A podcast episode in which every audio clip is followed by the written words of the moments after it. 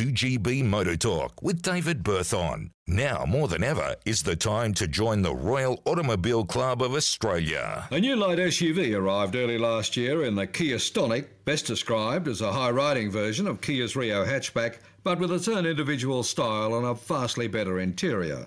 The styling, distinctly European, the product of the South Korean company's European Design Studio, a small five door, five seater, front wheel drive SUV in three models the Entry S, mid range Sport, and top spec GT line, drive away prices running from 24690 to 32190.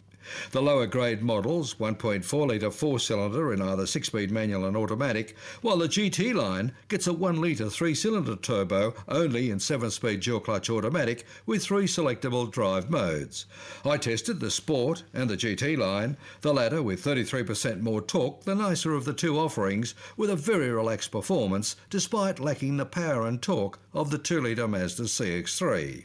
Having said that, it has far better luggage space to the Mazda. Safety and convenience features abound, while I really like the quality and clarity of the instrumentation. The Stonic GT line gets a body kit, climate control air, premium seats, LED headlights, and a sunroof. Suspension tune on high quality Continental tyre shines, while Kia's 7 year unlimited kilometre warranty provides peace of mind motoring. I'm David Berthon.